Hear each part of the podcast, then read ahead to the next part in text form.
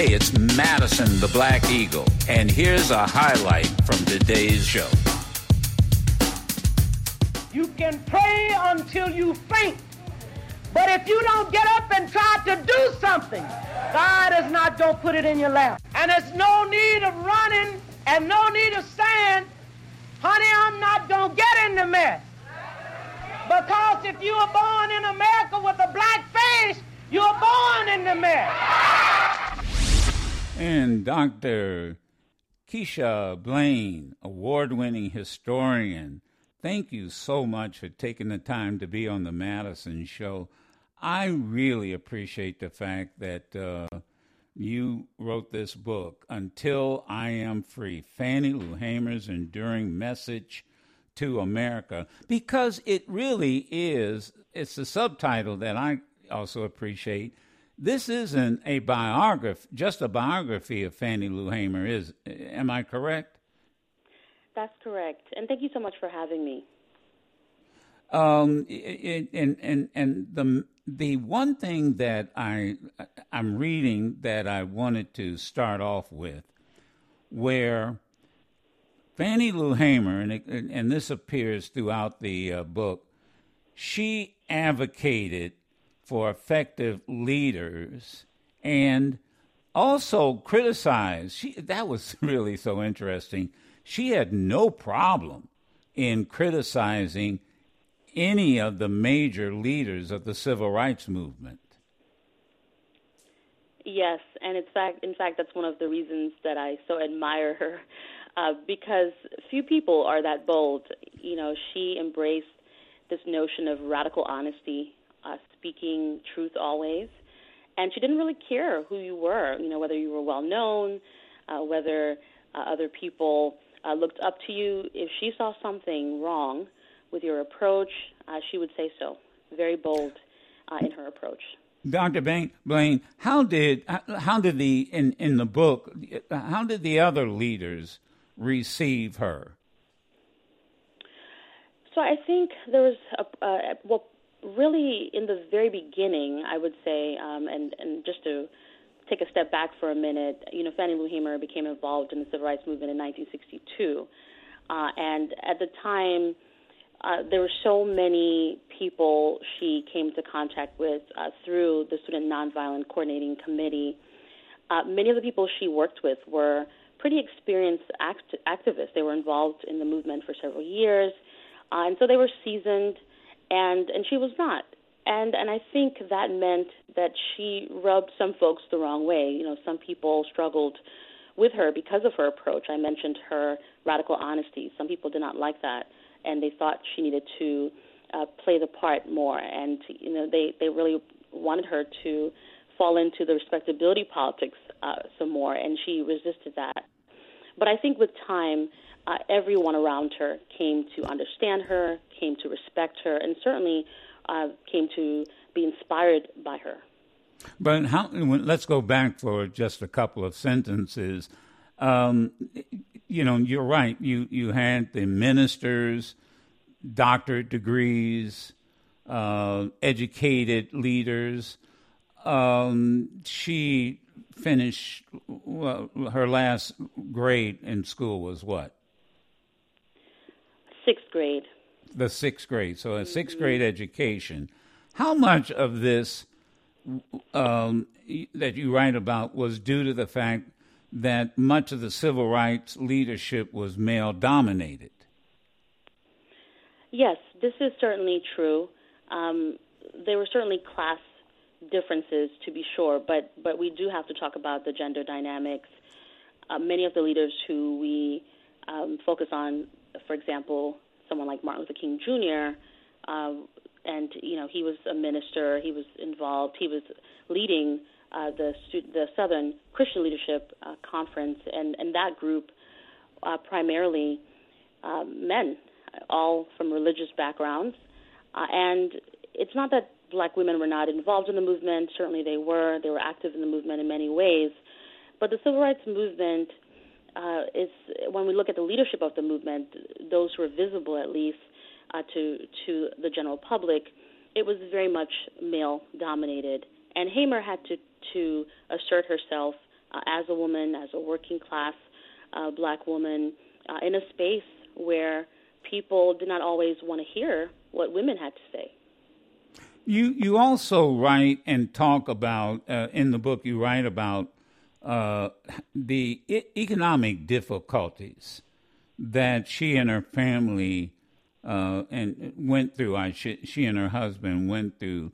Talk to us about that because very few uh, historians uh, write about that. You you don't you know you hear about the the arrest and civil disobedience and and that type of thing, but the but Fannie Lou Hamer uh, didn't make a lot of money, didn't have a lot of money, so a lot of people may read about how about how did they survive.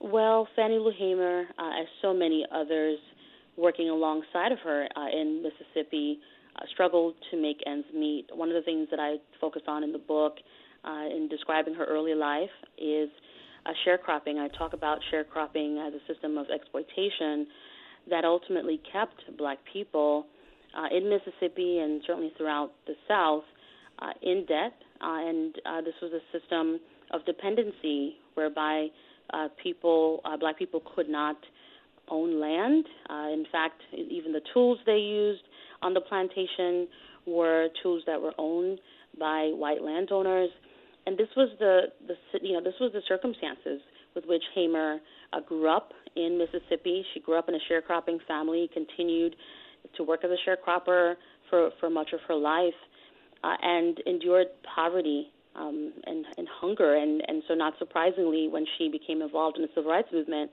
one of the things she wanted to do was work to bring an end uh, to poverty. She wanted to address uh, poverty in uh, Sunflower County. She certainly wanted to address it uh, on a national level as well. And and but these, you know, being involved, it takes money. You have to travel. Uh, you you have to eat. I mean, that, and and a lot of young people, I think, are mis think mistakenly that somehow these folks are getting paid.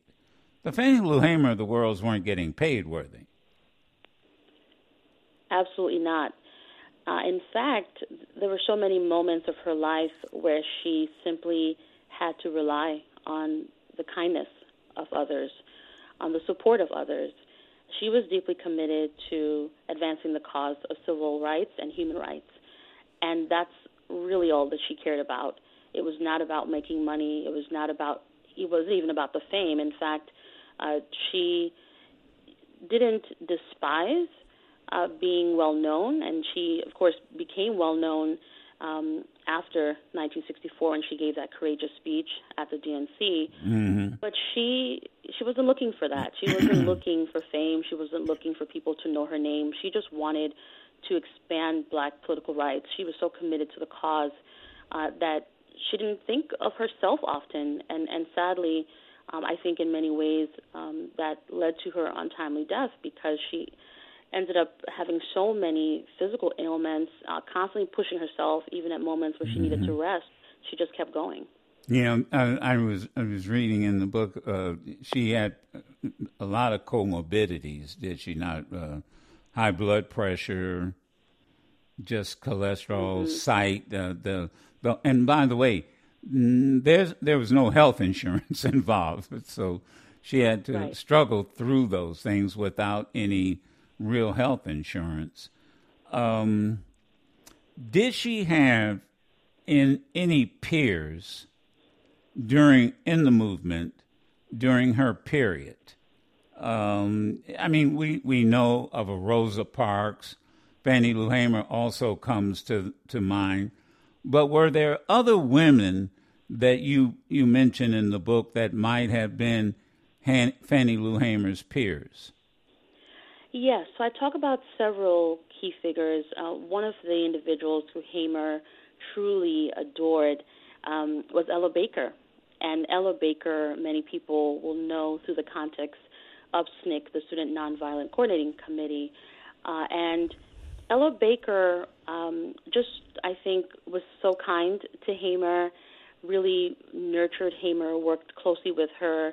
I, you know, I think for Hamer, uh, she saw Ella Baker as a friend, certainly, but also as a mentor, someone she would go to for advice uh, when she needed advice.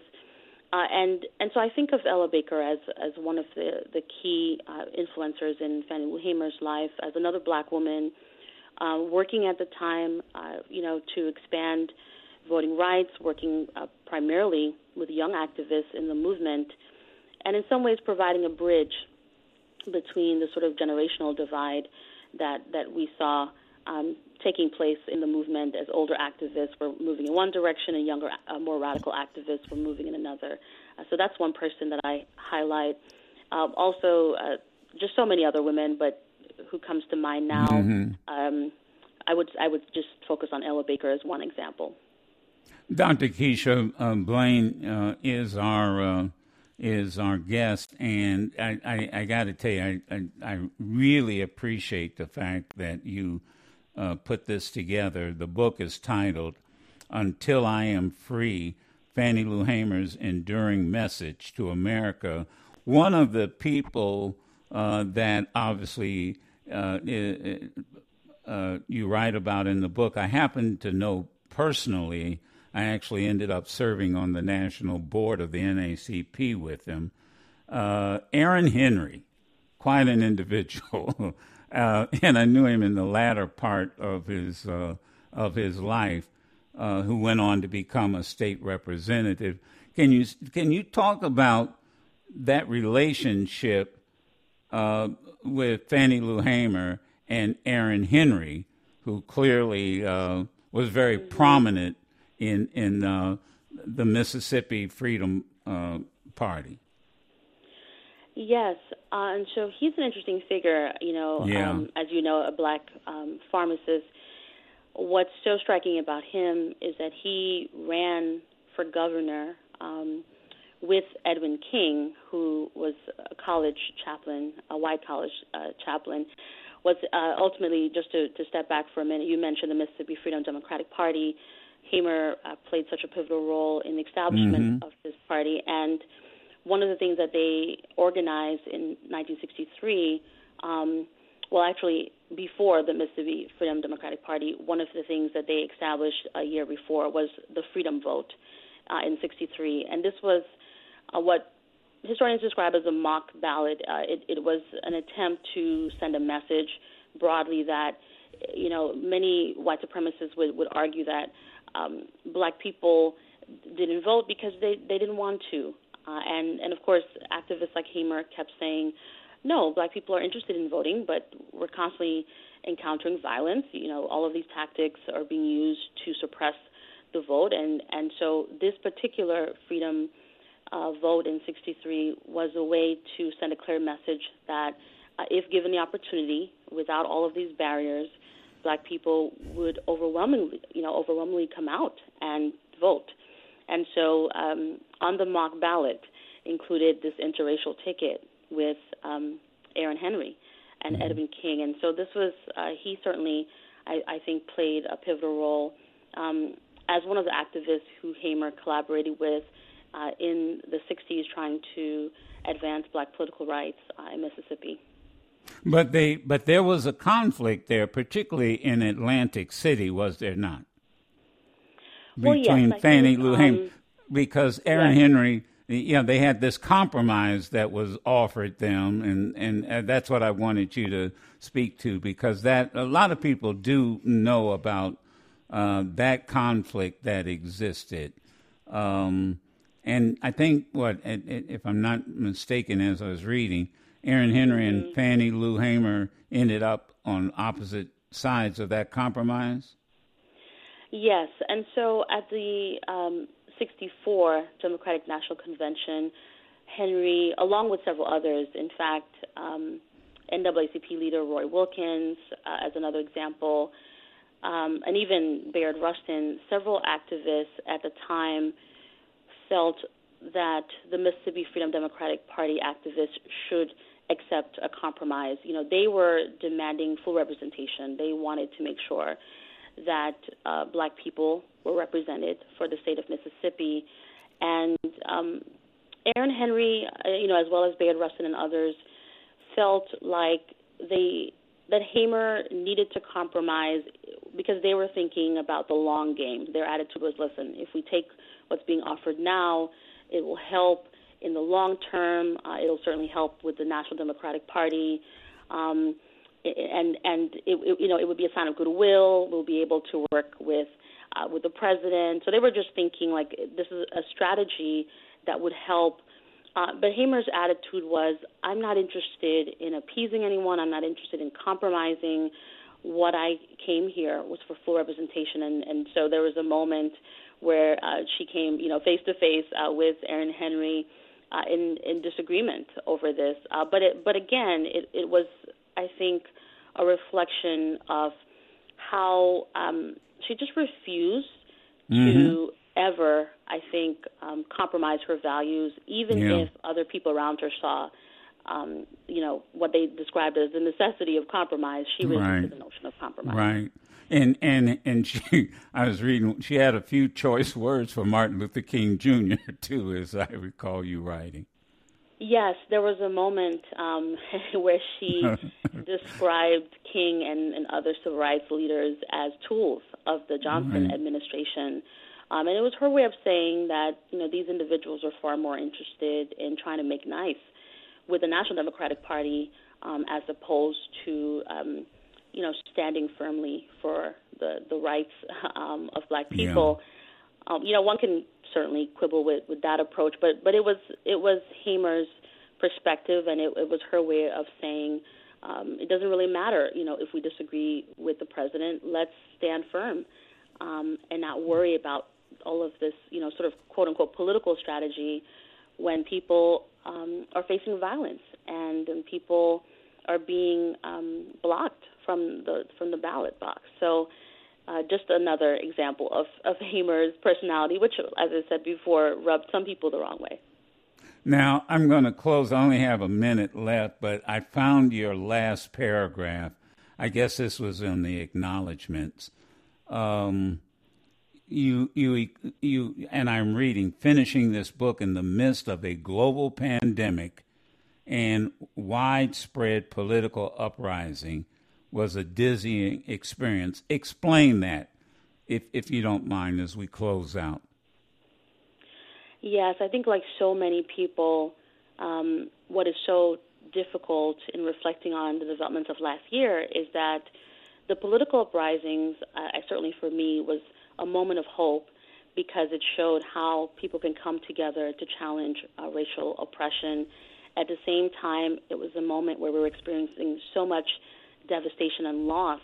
Um, and then, of course, the uprisings followed the um, you know the police killings of uh, George Floyd, of Breonna Taylor, Tony McDade, and, and so many others. And so I, I just felt like I was constantly struggling through my emotions. Uh, at one moment, feeling hopeful that we could, in fact, overcome uh, you know the legacy of racism and white supremacy in this country, and then other moments where I felt um, completely uh, in despair about what the future might look like. So that's what I meant by it just being a dizzying experience. And I found, I think, a renewed a renewed sense of hope in Hamer's words and in her life story. That's why I love the uh, the um, subtitle. Uh, her, as you wrote, I mean, as a subtitle, Fannie Lou Hamer's enduring message uh, to America.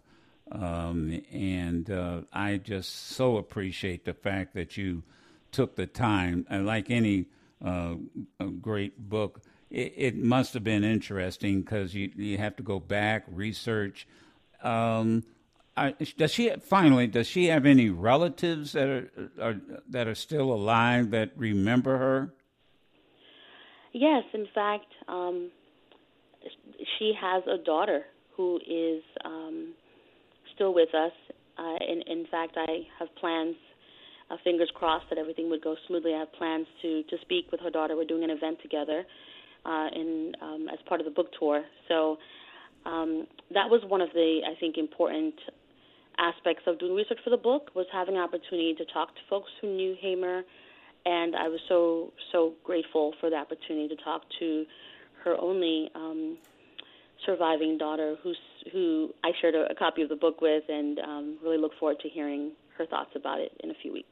We'll get the book up on our social media. And again, uh, uh, Dr. Blain, thank you so much for uh, doing this and and taking the time th- this uh, this morning to uh, to talk to us here on the Madison Show. And uh, good luck with Thank the you. the book. It's titled "Until I'm Free." Fannie Lou Hamer's enduring message to America. Keisha, Dr. Keisha Blain. Have a great day. Thank you. Thanks again. You can listen to yours truly, Madison the Black Eagle, live every Monday through Friday on Sirius XM Urban View Channel 126 or anytime on the Sirius XM app.